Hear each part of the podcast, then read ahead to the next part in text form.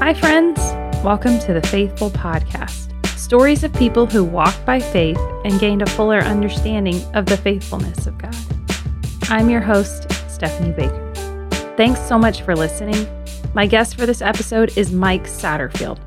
Mike is a husband and a father of two, and he spends much of his time traveling and speaking.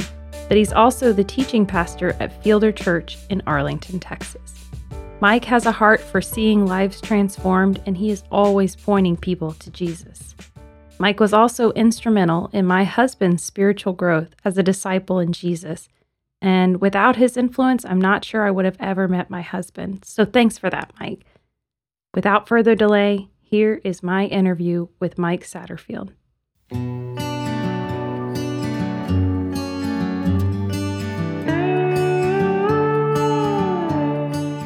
Mike Satterfield, thank you so much for joining me today. It is my honor, my precious sister, Stephanie. Yeah. It's a pleasure to be here. Glory to God. Amen. Amen. Mike, you are um, somebody who's very near and dear to our family. Honestly, I don't think I would have met my husband if it wasn't for you. And that's yeah. kind of that's kind of a crazy thought that we would not know each other. Um, my husband and I would not know each other if it were not for the influence of your ministry. We go way back yep. before that was Pookie Nim.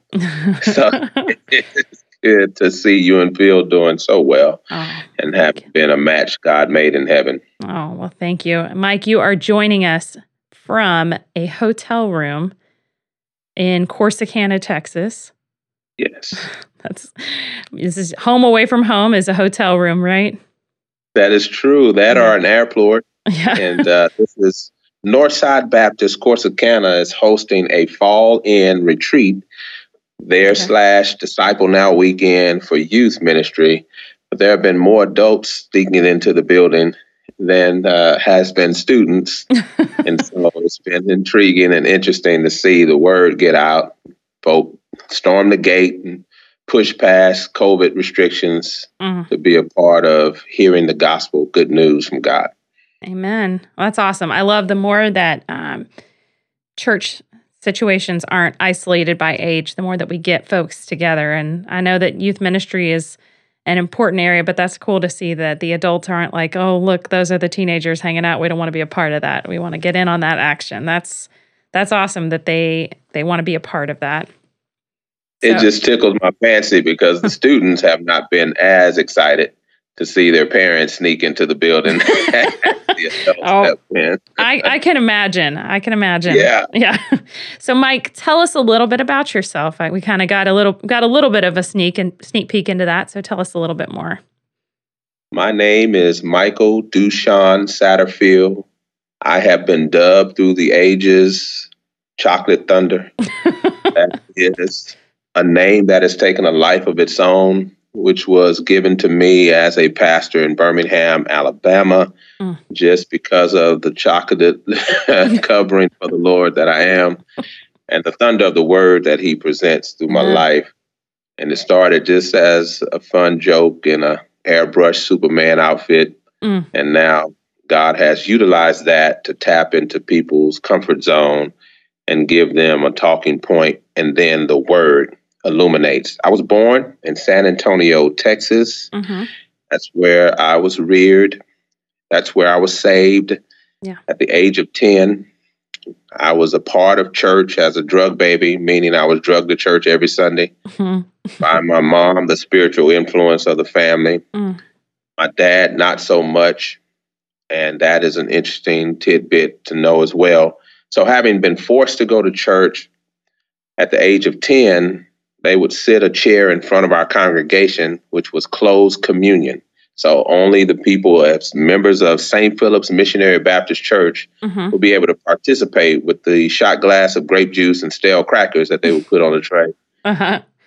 And one Sunday I was hungry. So I saw the tray start at the front of the church and I sat where all good youth sat at the back of the church. Mm-hmm.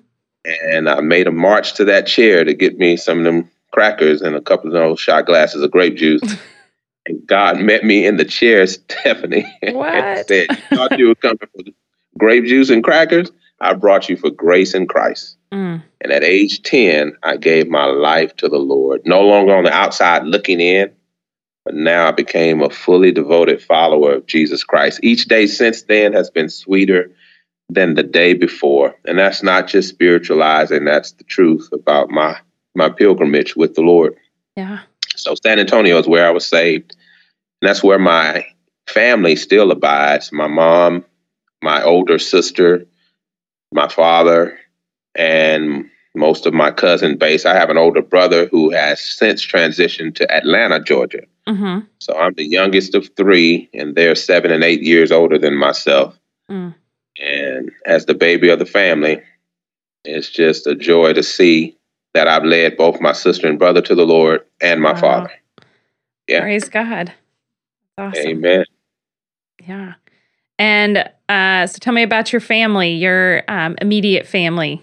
You're you've got a wife, two beautiful children. Tell me a little bit about that. Now, having been saved in San Antonio and forced to go to church, hmm I figured even in salvation, I would leave town and head to the University of Texas at Austin, hook 'em horns, Yeah. and never go back to church. Wow. And I would have a revolving door with every woman from every nationality coming through that door. Mm. I was a player, player from the Himalaya. God met me at UT, and I grew more there than in all of my adolescent years in Christ. wow. And He used Fortran differential equations, and He used also every math encounter I had. I was a major in electrical engineering. Mm. And God used those classes to bring me to my knees. It was there, my freshman year, that I met Rhonda K. Davis, hmm who looked across the yard and said, God sent me to her. Now, I didn't hear him say that, Yeah. and she was an upperclassman. And so I was arrogant and prideful enough to think that I could pull an upperclassman. and I met with God to see that that would be the woman of my dreams. I tried to run from it because I was also experiencing my call to preach my freshman year. hmm And he delivered me from engineering, and I shifted, went to Houston Baptist University for Christianity and Communications. Mm. It so happens that Rhonda K. Davis was from Houston, Texas. Oh, okay. She graduated, came home, and was still in high pursuit of Chocolate Thunder. Somebody. And I finally slowed down long enough for her to catch me. I proposed to that woman from a pulpit, y'all. Did you? Everybody listening to me.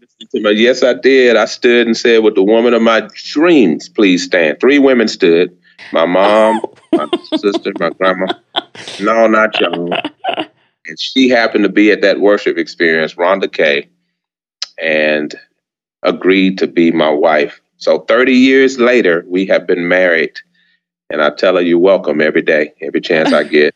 That's a that's a bold stunt, man. Doing it Isn't from the something? pulpit. Oh man, Pulpit. that could We go so nothing. wrong.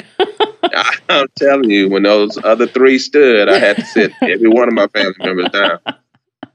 Yes. Yeah. But we, as a part of that union, have birthed Caitlin Michaela Satterfield, 24 now, Mm. and Justice Mackenzie Satterfield, 22 years of age. So, Stephanie, you and Phil are getting old. Yeah. We're we're old. I remember when they were quite small. So Yeah. yeah, Exactly. man, Exactly. that's Both of them love the Lord. Mm. My daughter baptized my son in a tub because she saw that's what daddy did in ministry. and uh, fortunately, I walked in as he was bubbling. Oh gosh. and I couldn't reprimand her because, I mean, she was trying to get him Fire for the saved. Lord. And that, Yeah. Exactly. Exactly. Oh man. That's amazing. That's awesome. So, um, what do you do now as far as um, ministry? What's what's God have you doing now? When I was called in 1988 from the University of Texas at Austin, I then immediately surrendered all to ministry, having already given my heart at age 10 to Christ completely. I gave him my career completely. Mhm. Had aspirations to play professional tennis, had aspirations, as I mentioned, to be this electrical engineer and make money, money, money, more money. Mhm. And God made me a broke preacher instead. And I followed him to Houston's Houston Baptist University, and then went on to Southwestern Theological Seminary for my Master's of Divinity, having received an undergrad in Christianity and Communications. And then I pushed on where I lost my afro doing the doctoral studies Mhm. through Southwestern as well. Wow. Once I received that, I was able to cross paths with Westbury Baptist Church, Robert Campbell, Mm. who taught Ephesians as a seminary course in the doctoral program. Okay. And in that class, I was the only student who was not pastoring somewhere. Hmm. So I was in the doctor's program as an assistant minister in children's ministry Wow. in Clear Lake, Texas. hmm And the pastor of that church had a fall in ministry. So I was in transition, leaving the guilt by association that you automatically would get serving along someone who had a fall. Mm. And Robert Campbell went around the class, asked each student, What do you do? Where are you? And came to me. And I said, Well, I'm in no man's land. I'm transitioning from a church. The next day, he slid an application in front of me for Westbury Baptist Church. Wow. And so I'd never heard of Westbury, didn't know the makeup of Westbury, filled out the application, not realizing I lived around the corner from Westbury on the southwest side of Houston. Yeah. Then I showed up and realized Westbury was a predominantly white fellowship, and they didn't even have any black janitorial staff. so when you say predominantly, you mean for real, I predominantly. Yeah. It's no black follicles in the Yeah. hairline of the people who were Yeah. part of that ministry at the time. right. Yep. How did that feel when you when you saw that? What was your first thought? I played tennis. So Okay. I was able to identify cross culturally and still maintain who I was ethnically as an mm-hmm. African American individual. So I wasn't phased, and I'm so zealous and so bold for God that I'm listening to his voice and knew that that was an opportunity to be plugged in somewhere that was more healthy than where I was. Okay. So I had no second thoughts and didn't know what the end would be. And at the time, it was a position for a singles ministry intern. It wasn't even a full time position. hmm Filled out the application, and Pastor Campbell didn't know what the search team would do, but they unanimously said, Come on, which made him bring me into the office and sit me down and say, Okay, uh, didn't know they were going to vote unanimously. And I need to tell you that I have Klansmen members on both sides of my family. Oh my gosh. And my mama's not going to like you. This is Robert Campbell, Dr. Campbell, sharing with me that you come here because they said come. Now we got to really talk because Yeah. there'll be some people that aren't ready for this. And I said, I have one question, Dr. Campbell. He said, What is that? Do you have a robe? Wow. And he turned nine shades of red. No, no, no, no, no, no. Okay, well, as long as you're not in the Klan, then we can do this thing and we'll handle who has difficulty and break cycles and paint a picture of heaven. So God had already impregnated me with this vision of cross cultural ministry and with the heartbeat to be a trailblazer hmm and to knock down doors and to be genuinely myself in the process. So we weren't trying to fall into some kind of image Yeah. or to uh, reduce who I was as a person just to fit into another context. mm-hmm. So we said, let's do this. And the rest became history as God shifted the heartbeat of a Westbury, which was in a melting pot, Southwest Houston, Right. where everyone was driving in and commuting to church instead of representing a true picture of what the community looked like in the area. And God Mhm. started to bring a fresh dynamic that painted a picture of glory right there in that neck of the woods. Yeah. Well, I can I can only imagine what it's like to come into I mean, I'm sure that they they loved you. I mean, people God has given you this kind of personality that's a winning kind of personality. You can Right. you can walk into a room and make friends with every person there. Um, and that's that's a gifting from the Lord. But I'm sure there were some really difficult things along the way being in that kind of position. Did you did you encounter folks? I mean, I'm, was everybody super excited to have Chocolate Thunder there, or were they were they? Uh, it was unheard of yeah. to have hundred percent buy-in mm-hmm. from the leadership. Yeah. And they were in search of a youth minister as I'm doing this singles ministry. And I wasn't looking to be a part of full time staff. I was just getting out of Dodge from a dark yeah. environment and season of sinfulness within church fellowship and leadership. Mm-hmm.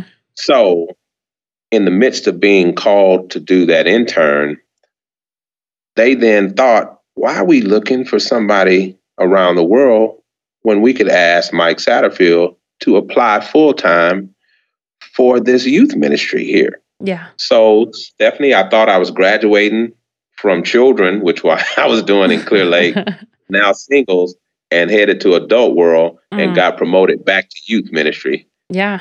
There at Westbury. Again, a unanimous decision to come on board from the search team looking for a youth ministry. And God did a work where I had no pushback. I never felt a prejudice vibe in the midst. It broke the stereotypes of what black men in ministry may bring to the table or look like because I had this academic prowess behind me. Yeah. That equally matched what they at Westbury were accustomed to with a pastor who had his doctorate and was also an academic professor. So I'm sure to to Bob Campbell's credit, he fought in areas I was never privy to. Yeah. And pushed back some of the darkness because he was also ready to see some change and was more of a liberal heart than a staunch conservative, which became political fight in the convention world, mm-hmm. unbeknownst to me. Yeah. So I'm sure he buffered some of that stuff, but my personality was such that his mom said I was her favorite preacher. Oh man. That's crazy. The very one he said yeah. you're gonna have problems because both his grandparents were chaplains in the Klan.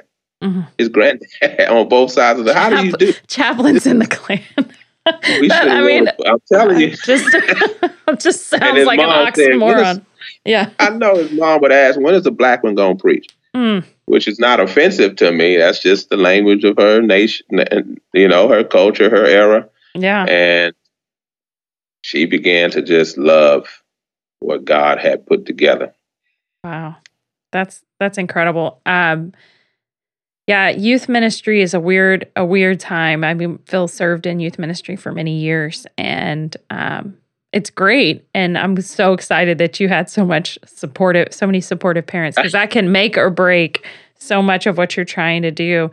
Um I know that you know, I said at the beginning that I I wouldn't be married to Phil if it were not for your influence. Um, it was during your time serving as the youth minister that Phil was kind of floundering spiritually. Yeah. And yeah. he didn't know what to do. And um, believe you you kind of were instrumental in him pursuing some music stuff, right? Isn't that Yes. Well, yeah. I met Phil in Young Life. Yeah. Which had very secular very carnal Christian leanings, and yeah. he was strumming the guitar then yeah. with a basketball in hand and mm-hmm. knee braces.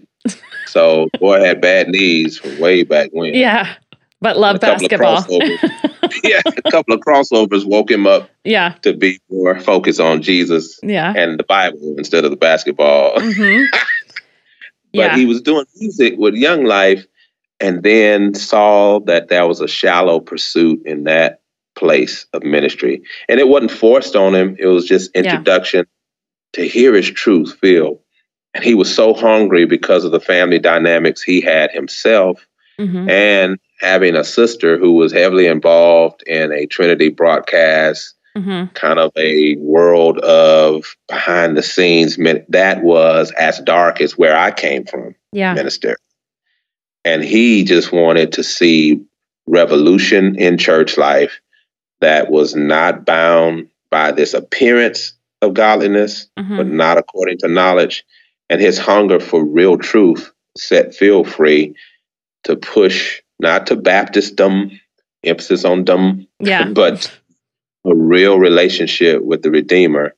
And I've watched him and so many others in that youth ministry grow to be valiant pastors and leaders themselves. And to not see color, I mean, yes, you can tell someone of another ethnicity, but to truly look at hearts of men and want for the very best to come to pass on their behalf. So it was a huge, fruitful season. I think I was six years, seven years at Westbury. Mhm. And then that seventh year, God launched me to take the vision that was cultivated there to another realm yeah. in the city. hmm So, um, God has brought you to a lot of different ministry ministerial places. How now you are serving as um, a traveling evangelist. Sounds as a traveling evangelist, and you also are on staff at a church. And I'm just curious how you started to feel this call to do the traveling evangelism. When I left Westbury in 2002, I was called to the senior pastorate in Birmingham, Alabama. Hmm So imagine You breaking down walls. yeah. You just keep going into these uh, lions dens, huh? The heart, yeah, the heart of the civil rights movement yeah, in Birmingham on the south side of Mm. Birmingham and close to the Selma March Mm. across the Pettus Bridge. And to see God take me to the Mecca of the shoulders I stood upon in a Martin Luther King Jr.'s stead. Yeah. It was there that I was the senior pastor of the fastest growing Anglo ministry in all of Birmingham. wow, It was a church start that launched from Brook Hills, where David Platt, hmm uh, Rights Radical, was then the pastor. And prior to him, Rick Ousley, who was one of the first to bring contemporary style preaching in blue jeans and tennis shoes hmm to that South. And so uh, they asked me to come when they had many powerhouses of voices that would speak who could have been the pastor of that church. And it was because the vision was to bring a diverse community of believers committed to developing passionate followers of Christ to impact the world. Mm. And God used what was started in the branch at Westbury, which is an acronym for the youth ministry today, still being real about needing Christ's help, to the church at Shelby Crossings. We were on the south side of Birmingham, a senior pastor, African American, the first of its kind in that area. So history was being made out of the womb to Mm. that particular locale and ministry. So there I'm teaching, I'm preaching, collapse the walls of the church. Let's be the church. No one individual is the axis of the universe that the church revolves around. So I'm doing true discipleship to raise up people who could take the baton from me. yeah, And as I'm teaching, we go back to of all books of the Bible, Ephesians, hmm which was the class I took to get to Westbury. yeah, And now we're going a, an entire year through the book of Ephesians. wow, Unheard of. How do you, where do Yeah. you get, how can you, a year? One solid year. yeah, Not knowing it was going to be a case study for us when we got to that sixth chapter and warfare ensued. Mm. The, the worship pastor then under me had an affair, and that launched my call to move beyond the walls. But I thought I was teaching the people to do it, and God said, No, model it. Mm. Stop taking a paycheck. Show them what it looks like to have true faith. You're still the pastor, but give back your paycheck and go there for it, which was another radical, unheard of move. Mm. And my wife was fully on board. So I started modeling it. And the more I went as a senior pastor, the more of a distraction it became because that young church, fastest growing in Birmingham and in Alabama, actually, hmm needed one who was more present. So I raised up someone under me and then began to go. But as the first senior pastor of the church, and that was my only senior pastorate, there were people who still saw me as the one to go to. Mm. So I became a distraction in my own church. Okay. And God used that to push me out the nest. Mm. So the Church of Shelby Crossings is still thriving and going forward. Praise Jesus.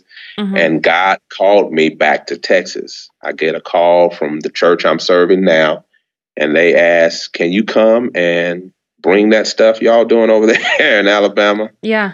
Another lily white church. Mm. And a church of, at the time, maybe 2,500 people. Mm-hmm. Fielder is now some 5,000 with three campuses. And so I came wow. with the understanding I was already traveling to just do staff development and to preach 12 times a year yeah. as a teaching pastor. And signed up to do that. And God brought fresh wind, fresh fire into what is known as Fielder Church now. It was Fielder Road Baptist Church when I arrived eight years ago. I've been there eight years. Wow. I didn't realize that. Man. So it is the accountability and anchor. And so it is the home base for what is Field of Grace Ministries, my evangelistic arm of ministry. Mm. What's it like being somebody who, I mean, the bulk, I mean, that's 12 weeks out of 52 weeks of the year that you're at home in your home church, but so much of the rest of the, I mean, I'm sure you're there more than that, but so much of the rest of the time you are worshiping in all these different churches and you are um, having to kind of be on all the time, you know, like you gotta, you gotta always be um, socializing and getting to know new people and, you know i know that you have the personality that that like we talked about that you god has gifted you with to be able to meet these new folks but eh, what are some of the struggles of being in your particular position? My personality is a struggle twofold. And yeah. in one respect, because I'm so self motivated and I am self infused, the Holy Spirit has me going nonstop. The home base thinks that I'm good. He's okay. Yeah. Mike Satterfield, his family's fine. Mm-hmm. He's on the front lines. So accountability is very weak. Yeah. And I try and teach and admonish if it were not me, if it was somebody totally different, you have to do better. I don't need to be on another staff mm-hmm. as a corporate identity and as a business. I need to be church family. Yeah. And checked on because mm-hmm. I could be in the same hotel we're podcasting from with a monkey and a midget. Yeah. And I know that's not politically correct to say, sorry, folks who are offended, but that's just real. Yeah. And you need to have someone that's saying, hey, how are you? How is your home? Mm-hmm. How is ministry? What are the temptations? Yeah. How are you safeguarding? And make that follow up. To this day, eight years in, the church still sees me as self sufficient. Yeah. So they probably don't even know where I am in Corsicana today. Yeah. So they have my schedule and they have access to yeah my they know, travel. They know you're unavailable for church, but they don't know that yeah what's going on in your heart.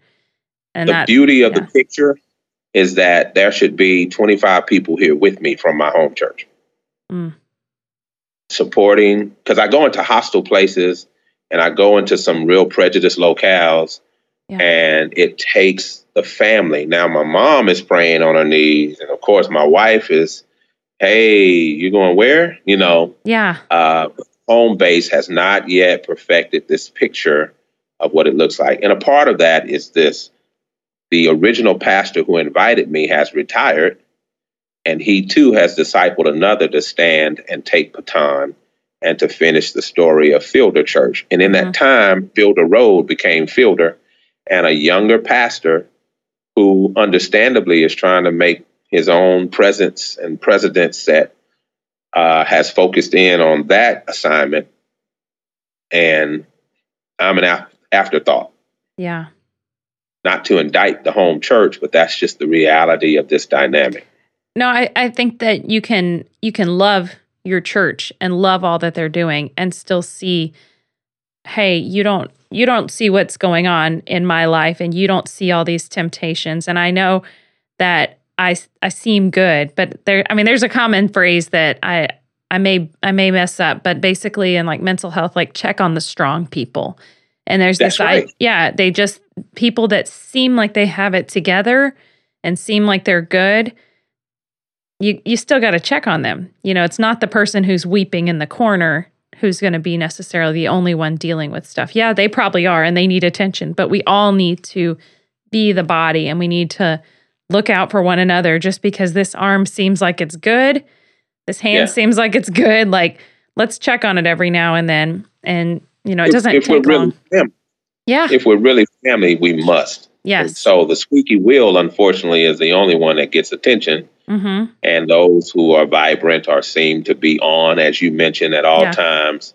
Oh, you know, hey, and especially where my family, my wife and kids are concerned, they're not checked on because they're Mike's wife and kids. Yeah. And they have received the biggest brunt of the negative side of a staffer who travels. A road warrior is what we call them. A road warrior. I like So my family are not plugged in or connected to Fielder because they're my family.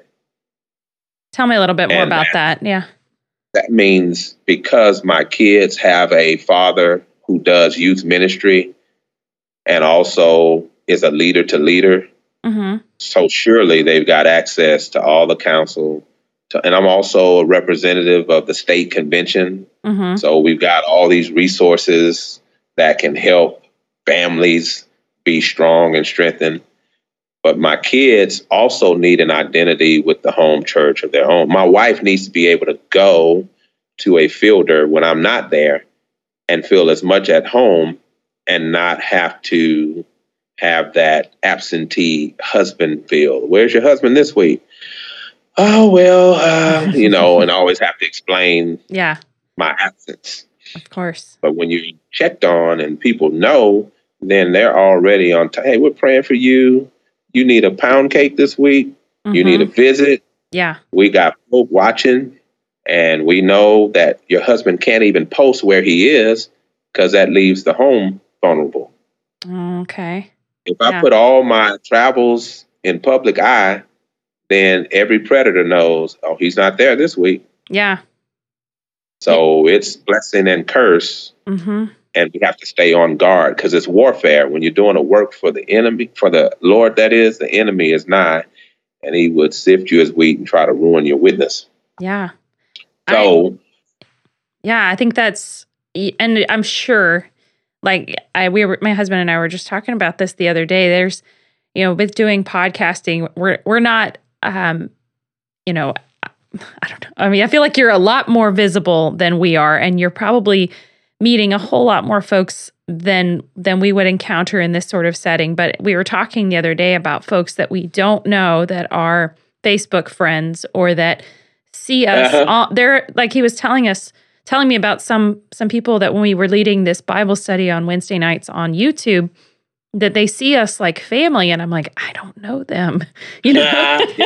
you know, Yeah. and that's that's really sweet that they see us that way. But like, there's this weird side of being in a even if it's a small public way but with you it's a very big one you're going to all these churches and you're traveling and i'm sure you get like friend requests afterward um, Yeah. from folks that are there so there's these strangers that know all of your business that you're putting on the internet so even another layer of like i got to protect my family and um, yeah i think that's yeah, that's got to be hard for for your wife, for Rhonda, because well, it's strange yeah. because strangers know my schedule better than I do. yeah, I mean, they can, that's all they're doing is watching. mm, and I'm moving on to the next thing. And on the home base, when I do go back home to preach, it's a reintroduction to the whole body. And it's Yeah. funny because I'll sit next to someone and they'll chat and, do you go here? so they don't know I'm on to preach. And I'm like, Mhm. yeah, you know, I, I do attend. And at then least twelve next weeks on a year. yeah, next on the stage is Pastor Mike Satterfield. yeah. So the same person I was sitting with who didn't even know I was on staff Mm, would watch me walk from that seat to the stage And then it was like, oh my goodness, I was sitting next to the dude that I thought was a visitor, and he's on stage preaching to us. Man. And other times I'd step off the stage at another one of our sites, mm-hmm. and someone would meet and greet me. Oh, I really enjoyed this. I would come to your church anytime of the year. Just let me know when you're preaching at your church. Yeah. You would love. Where do you attend and where do you pastor? Uh, right here. Yeah. Oh. this is it. Oh, You're there. Yeah. Every time I stand. So when you were yeah. talking earlier about some of the struggles of being a road warrior, as you were calling it, and um, do you do you have a network of like people that maybe are your close folks that that know where you're going that you check in with regularly? How do you protect yourself, or how do you protect what God is doing in you? Because I mean you are this very visible person who is representing the gospel. And like you talked about some missteps of people in the past that you were surrounding yourself with or that you were in ministry with, and how easy that can happen. How do you help safeguard what God is doing? Yeah, I'm very real and transparent everywhere I go. And when my wife is absent, she is the first one acknowledged from any stage, platform, setting. Mm-hmm. Hey, I just want to honor my bride and mm-hmm. my wife and call her by name. Yeah. That announces to the crowd this guy is not on the market. Yeah. also serves notice to the enemy that I'm cognizant mm-hmm. that I am definitely not on the market. Yeah. And so it is a healthy announcement. And that, though, becomes a teaching point to the leaders I'm surrounded by. And across the nation, there's a preaching network of other evangelists mm-hmm. that have just gravitated. One, they want some of the same invitations. Yeah. Hello. Two, they're wanting to know whatever you're smoking, give me some. Because we're, we're in a pandemic and you're still still busy. Out there. Yeah. Yeah. You have not stopped. And I have to be careful to guard how I even describe my experience because it's not me, it's the favor of God. Mm. And had it not been for God, I'd be at home and sitting down myself. Yeah. But He has given these moments, this mm. platform, from yeah. podcasts to Zoom mes- messages and ministry to that which is virtual, for camps that have had to cancel. I've done sermons in the box and mm. those sermons by video are still sent to those who would have otherwise collectively gathered together. Yeah. So the guard is to make sure my family is aware. I have prayer partners who pray. Mm-hmm. I wish my home church would be present and on this journey. I'm still playing tennis, believe it or not. I started back. and you. I've had more people from the secular tennis world come hear me preach than anyone in the eight years that I have been serving a church come mm. hear me preach. Wow. To God's glory, I'm ministering to lost people in a sport that are coming to say, whatever you do, what in the world, how, you don't curse out here with us and we're watching you and your temperament and then you can play and yeah. what, hey, come hear me, come. So I'm ministering to atheists and they keep calling me back to the court acknowledging, hey, I'm an atheist. Okay, cool. Yeah. But wait, aren't you a pastor? yeah, I'm a pastor. Yeah. You're not going to cram anything down my throat. This tennis ball. yeah. yeah. And they are showing up and giving their lives to the Lord because the witness is so genuine mm. and true. Yeah. So safeguard that my family know, my prayer partners know, the pendulum swing is that others who are leaders in the same field are still looking to, to me for leadership. Yeah. So I'm not getting from them encouragement and affirmation mm. or spurring yeah. to keep fighting. I got two buddies that are sought after heavily around the globe.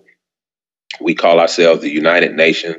Mm-hmm. One of them is an Indian from Native America, and yeah. the other, yeah, straight Hispanic from the barrio. Mm-hmm. And then you got this dude from the hood, which is me, Yeah. And so the United Nations meets and we talk about the real, raw, how are you? How's your marriage?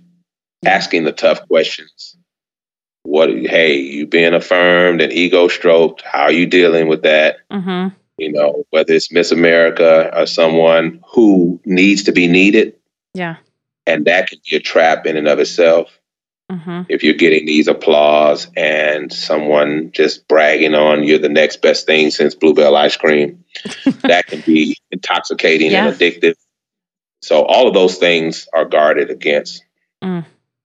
yeah So I would love it if you would share one of your stories, um, maybe about a difficult um, ministerial experience on the road, um, something in that's happened here in the U.S. that maybe was a challenge, and how you saw God's faithfulness in that. yeah um, i've had many and what stands out is going to a place in alabama and they were boycotting Wow! the fact that i was coming Because I you're a- because you're African American. Oh, okay. Exactly. Exactly. And and I don't even know what's politically correct, African American, black. I'm all of that. You're yeah. So because of your skin color. exactly. Yeah. Pastor took a risk and invited me. Mm, And I brought a young team, a worship band. And Mhm. so they were not accustomed, strict, staunch, conservative church. And here comes these skinny jean wearing worship guys yeah. all of them Anglo. So watch this. We arrive and they are picketing. I mean, outside the gosh. church. Yeah. Like, y'all, who invited this man here? Mm, And I'm bold. I'm walking in, and my group had never seen this in life. Young kids in worship, having read about unrest and having heard of racial tension, but having never witnessed it. Wow. So they walk into this warfare and are blown away. We are in the cafetorium and they are serving. One man approaches me and brings a bottle of hot sauce and says, I know you want this on your chicken. And so I said, Man, let me say something to you. Uh, I don't eat hot sauce and I will eat your chicken. Eyes were appalled. Yeah. they couldn't believe jaw, jaws dropped to the ground but stephanie they didn't say a word Mm, until we got in the car. Yeah. i cannot believe that was just blatant racism. Yeah. how dare they? I said fellas let me ask you one question. Why didn't you say something to him at the same table we were sitting in? Mm, so this group of musicians understood if something went down they could still gravitate to the side yeah. that was the majority Oh my gosh. Yeah. Some complicity I- going on there. Oh, listen, Yeah. it became real how easy it is to look beyond, to turn a deaf ear and eye, and to see the problem continue. Mm, Because it would have been for them the biggest bold step to say, wait a minute, you have just announced racism at this table in front of us, and we're not going to stand for it. But they were in a strange location yeah. in another state and they had to put up or shut up. And so that was a bigger teaching lesson in the vehicle Yeah.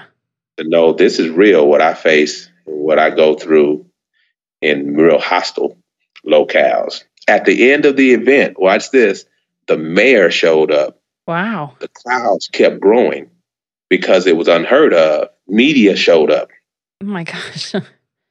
and they gave me a key to the city. what? So the oldest man in the church came and apologized and Oh said, gosh. I did not want you to be here. I did not want to listen to another ethnicity, a black man, teach me anything. And you have shown me integrity. You have shown me love. And he just wept. He Mm. said, I just want to say I'm sorry. And I held him, and it was uncomfortable. you know, Yeah. he was every bit of 89. Mm-hmm. And I was like, hey, man, this is why we do the gospel Yeah. to break strongholds and to show forth that Jesus loves across denomination, Mm-hmm. across racial walls, and across economic boundaries. yeah. You are loved. Mm. And he'd never heard a black man preach nor held a black man. Wow. So it was amazing testimony to what God can do in the States. So it's still going on. Yeah. It's real as much as people would say it doesn't happen and there's no privilege and we're all able to get along and Yeah. No, I have you so have you experienced maybe that the opposite of that where you were just surprised by somebody maybe standing up for you or i mean you're in these environments where they're majority anglo and i am a i'm a people pleaser. I know that like the the idea of confrontation scares me. And i know in that moment i don't think i could sit back and let that happen. But i can i can only imagine when there's picketing going on outside when there's Yeah. fear for your life you're like okay Sure. i don't know. It's a little different situation. But have Don't you experienced have you experienced folks like standing up for you? Not publicly, okay. Uh, not visibly, what a shame. but these pastors who invite me have taken a huge risk yeah. and many of them have lost their their ministries. Oh my gosh. After I've left the city. Yeah, I've had more reports of that than I have of them just confronted it right there on the spot. okay. So so they're putting it same- out there yeah. By by, by even bringing you.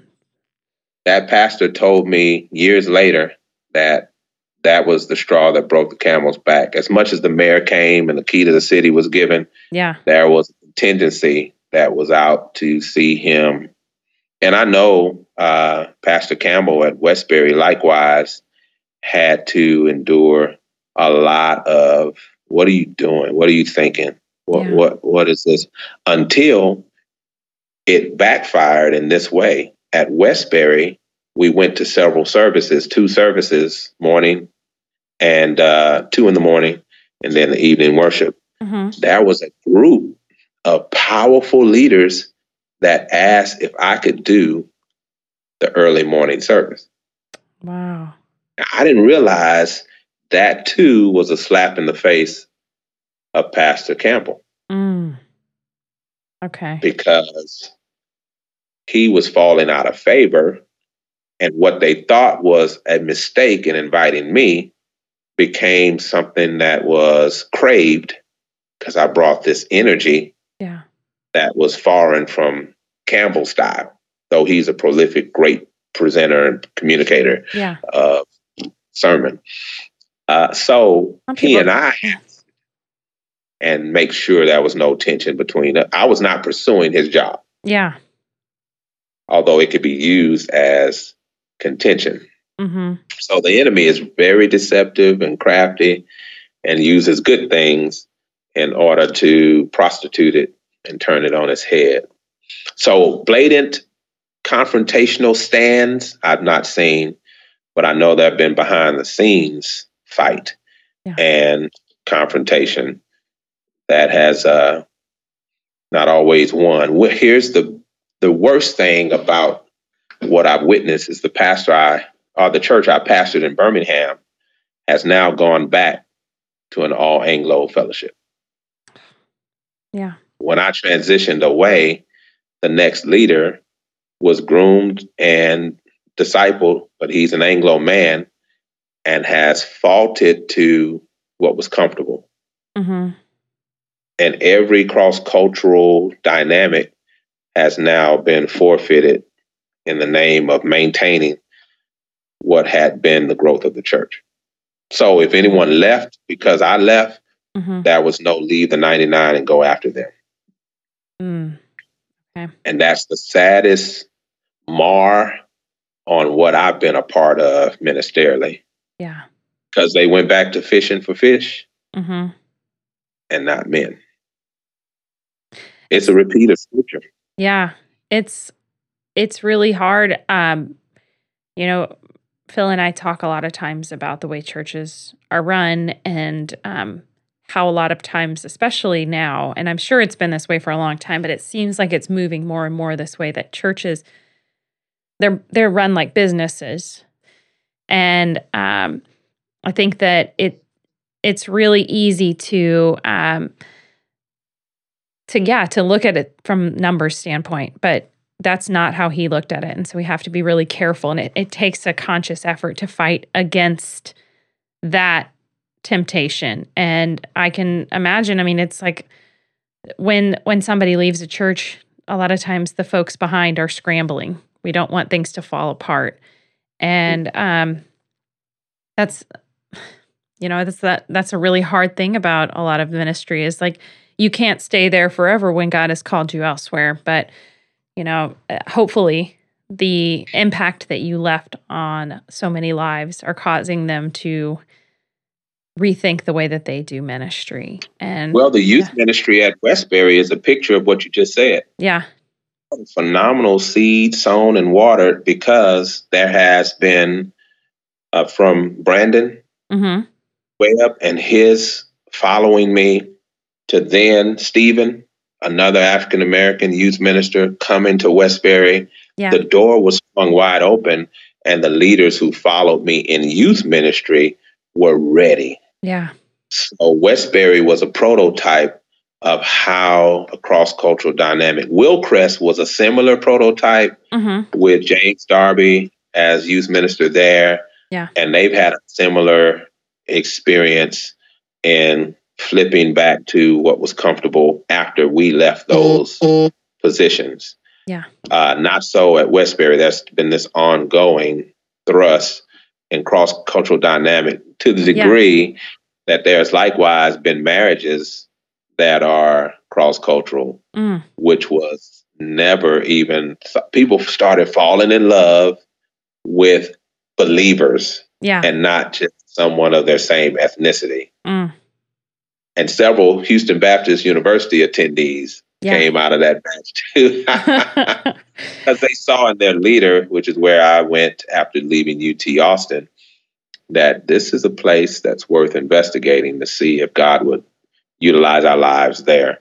Mm-hmm. So some great things have come to pass, and my travel side has enabled me to witness on different fronts what does well and what does not work in church life and bring it back to my home church the local church, which is where God mobilizes the gospel. Yeah. And he set it for the local church to be his location of true blessing. So this evangelistic arm is only complementary to the fact of the local church being what she should be. Mm.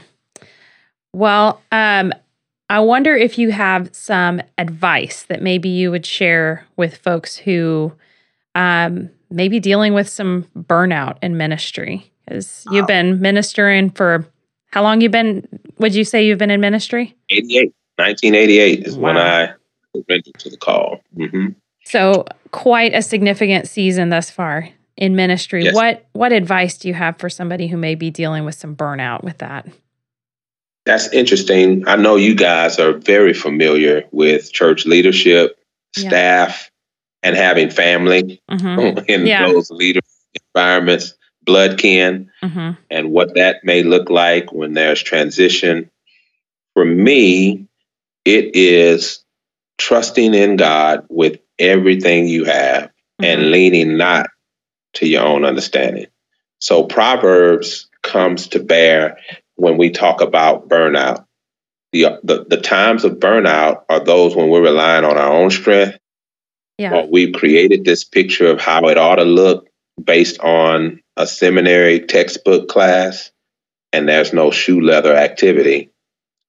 And I just read a story where an 82 year old woman breaks her collarbone, is hospitalized, and in the recovery process, loses her mind. Mm. In the fetal position during the day, at night, there are terror episodes, yanking the cords out, Mm. An archbishop comes in order to assess and then calls for a priest to do an exorcism. Wow. And in the midst of the priest arriving and seeing who it was, he said, No, I, I will not do this. But the archbishop, having seniority, says to the priest, Oh, yeah, you will. Mm-hmm. And he performs this exorcism. And afterwards, this 82 year old woman is calmed and becomes civil again. Wow. Well, the reason why the priest was reluctant is because he recognized the woman to be the most toted and applauded female in all of India. mm. and likewise a Nobel Peace Prize winner. And also, one CNN had said is the woman of the century, and that woman was Mother Teresa. Wow. So she was considered demon possessed. And how can a Mother Teresa of Calcutta be considered demon possessed? Mm. It's because when you're doing a work for the Lord, the enemy comes to fight. Yeah. God allows a thing in order to remind us we have a devil to be at war with. Mm. If you're not doing a work for the Lord, there's no chance of burnout. Yeah. That you're in it for me, myself, and uh, yeah. I. Mm-hmm. So Mother Teresa cries out, Why have you forsaken me? And before we point a finger at her, Jesus did the same thing from the cross. Yeah. Eli, Eli, lama sabachthani. My God, my God. So he felt all alone because he was carrying this burden of sin. Mm. Easy to become depressed, anxious, to become burned out until you realize the bitter cup can be passed, but nevertheless, here it is not my will. Mm. It's always been God's will that must be done. Yeah. And Stephanie, when I'm doing the work, even here in Corsicana for the Lord, I'm more energized than I'm burdened and depleted. Yeah. But when I'm going to places in his name for me and for the money or for the accolade and the connection and the fanfare and the red carpet rolled out, mm-hmm. that's when I'm in the middle of my own pilgrimage. And God never told me to go to those locations and I am exhausted and I'm tapped out and the little paycheck was not what it was all cracked up to be. Mm. To lose my identity in him, pursuing some kind of accolade in the eyes of the church and the world. Yeah. So that's, if that answers yeah, no, I think that's it's it's really easy, and you, we, this has been alluded to a couple of times in our conversation. But you know, people that are like you know people ministering this is they're just they're just people right? I mean this is anybody is vulnerable to um, attack and to oppression but we need um, we need the lord every step of the way. We need each other. We need the body of christ. We need people to to not look at us and think oh this is this is somebody who's got it together and i'm not gonna right. i'm not gonna bother with them because they're good um, everybody. And the, and the more that you are doing for the kingdom, the more likely that you're going to experience um, these attacks. And we need the full armor of God, and we need it yes. all the time. And I you know I appreciate you you sharing ha- about that because I know that that is that's so important, and it's really easy. So I'm sure in your position to be people always want to praise the person on the stage I mean, they they um their tend our tendency as humans is to to be human and to want something to worship. We want to look for um this I and it can be the an idolatry of somebody who's even serving the Lord. And that is it's really really dangerous. So I appreciate that's your a beautiful point, Stephanie. Yeah. That's a beautiful point because I don't take myself so seriously. Even yeah. the chocolate thunder stuff. Yeah. that's funny to me. And I'm cautious mm-hmm. because it can drown out God's business when you're catering to people yeah. wanting to be entertained. Mm-hmm. And I'm not an entertainer. I mean, I'm a throw it off, crazy personality, and I love to have fun. Mm-hmm. But I have to tame even my own personality because it can abound beyond what God is trying to get across. So if I leave yeah. an event and somebody says that was so funny, oh my, I've lost. Yeah. And I've missed my my whole assignment because mm. it was not meant to be cartoonish or to be a caricature or to be entertainment for the crowd. Yeah. Did you hear the gospel? Now, if you yeah. tell me you heard Jesus loves me, this I know, then what was naturally funny, because I'm not trying to be a comedian or tell jokes, but even in our conversation, I mean, we're gonna laugh, we're yeah. gonna have a good time. Right. It's never a dull moment. But people gravitate to that to idolize what makes them feel comfortable mm. instead of convicted. Yeah. So I don't take myself serious. I'm not believing the press and applause because out of the same mouth that praises you comes a curse. Right. And I'm very aware that I'm going into the trenches to fight the good fight of faith. And those kinds of markers and awarenesses keep burnout from being a part of my equation. Yeah. And I glorify God for that. He's been so good to me that I'm not somewhere strung out or looking for um, addictive things to fill voids in my life because it's not reciprocated. Yeah. This is not a glamorous road as many would I identify it being on stages that are large and huge. Not for Mhm. me. For many it is. Yeah. And they, ooh, if I had the chance to preach for. And some of the events have gotten into the trap of believing that they are the end all be all. For Right. example, I was asked to preach a big event, and I was already committed to a Us Four No More event that I Mhm. gave my word to. And I shared with the big event, hey, I'm already booked that date. And they said, cancel it. Because we are, and they named who they are. Mm. And I said, uh, correction. Yeah. My word is my bond. My commitment is truth. And that group of four were so blown away I showed up Mm. because they knew I was being courted Yeah. By the big dog. And they just thought, well, he's not going to come to us because who would come to us? Mm. And God shows that that is my real thrust of ministry to go places that could never afford for someone to come Yeah. and to be as on there as I Mhm. would in a crowd of 20,000. Yeah. No, I I I appreciate that about you. I do. I think that God has put um, a strong calling for evangelism on your heart, and it's an evangelist is not somebody who's you know seeking all the fame. They're just you know, there to bring the good news. They are just bringing the good news of God, and that may be to a group that's small, and that may be to a group that's large, but the the message is what you're excited about, not the crowd. So, Yes, and I'm such a mutt that you know I'm a true pastor, and I'm not, I'm not a pure evangelist because Yeah. pure evangelists will shoot the crowd and leave them bleeding and good luck. Yeah. But I'm there trying to patch people up. You okay? And Yeah.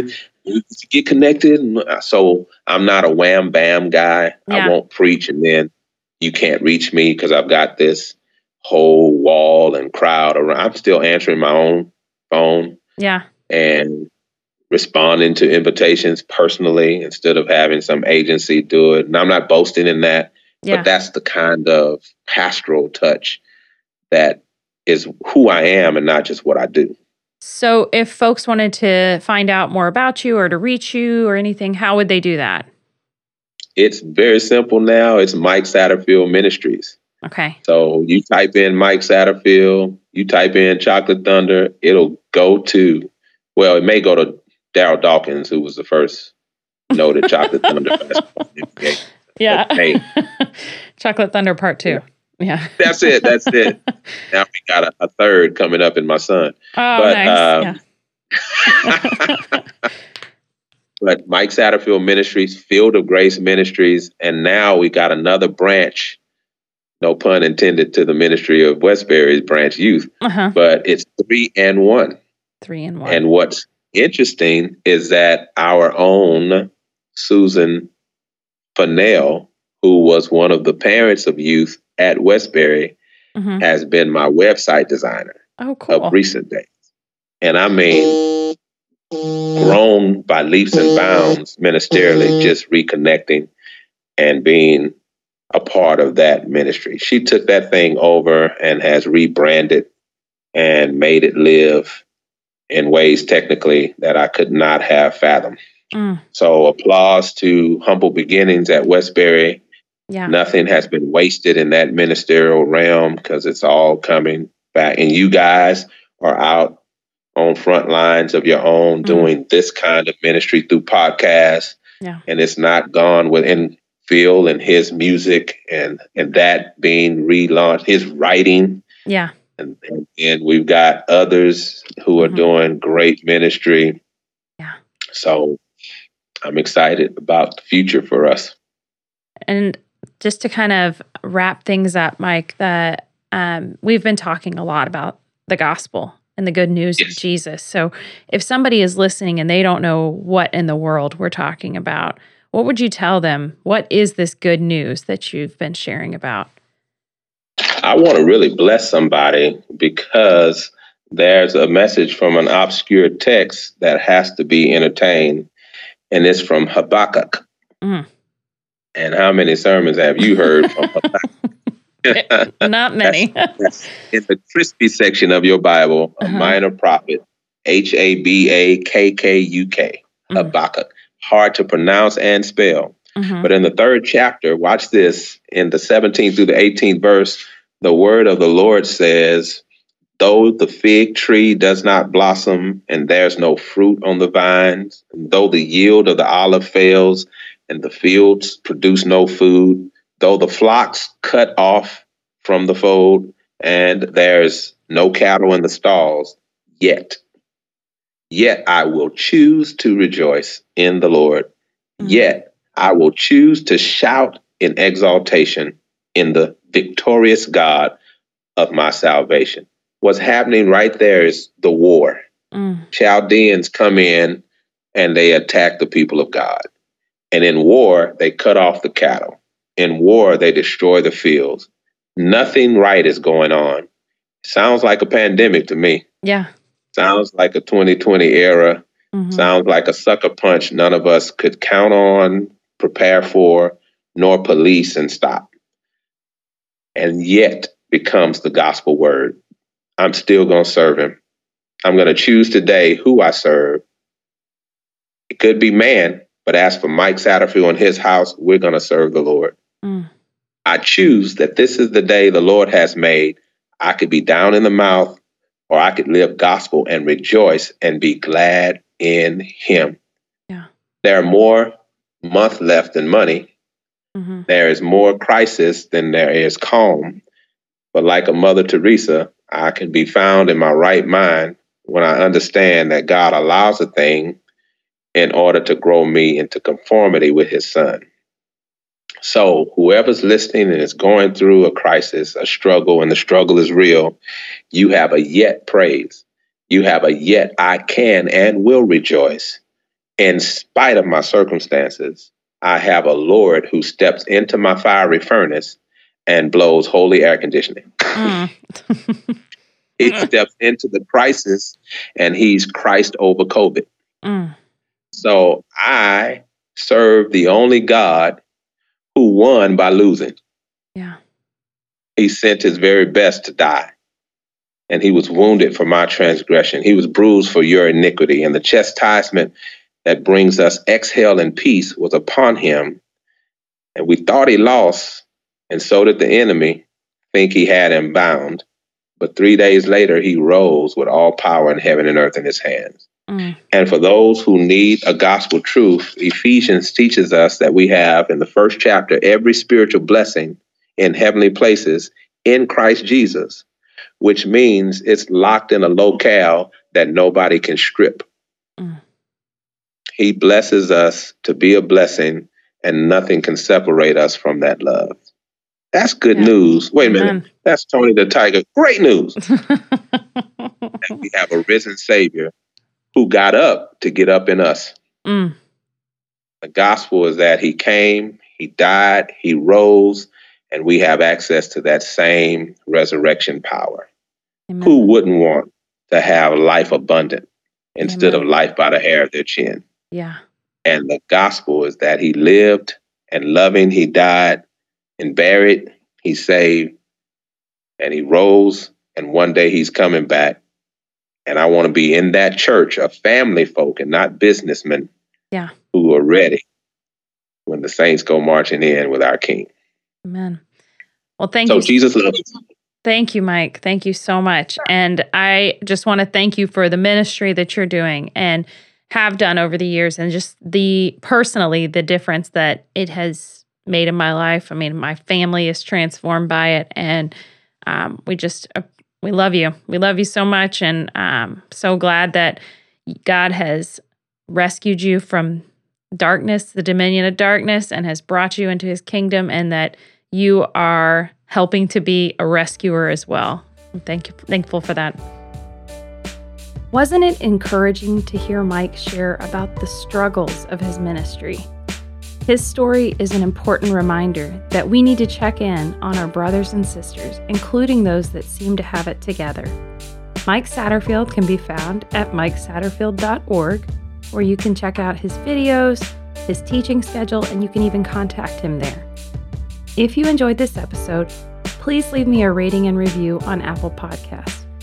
Reviews are so important so that people can find the podcast and it can be a blessing to them. While you're there, make sure you subscribe so you never miss an episode. You can find me at faithfulpodcast.podbean.com or on Instagram at faithfulpodcast. Have a great week and remember to stay faithful, friends.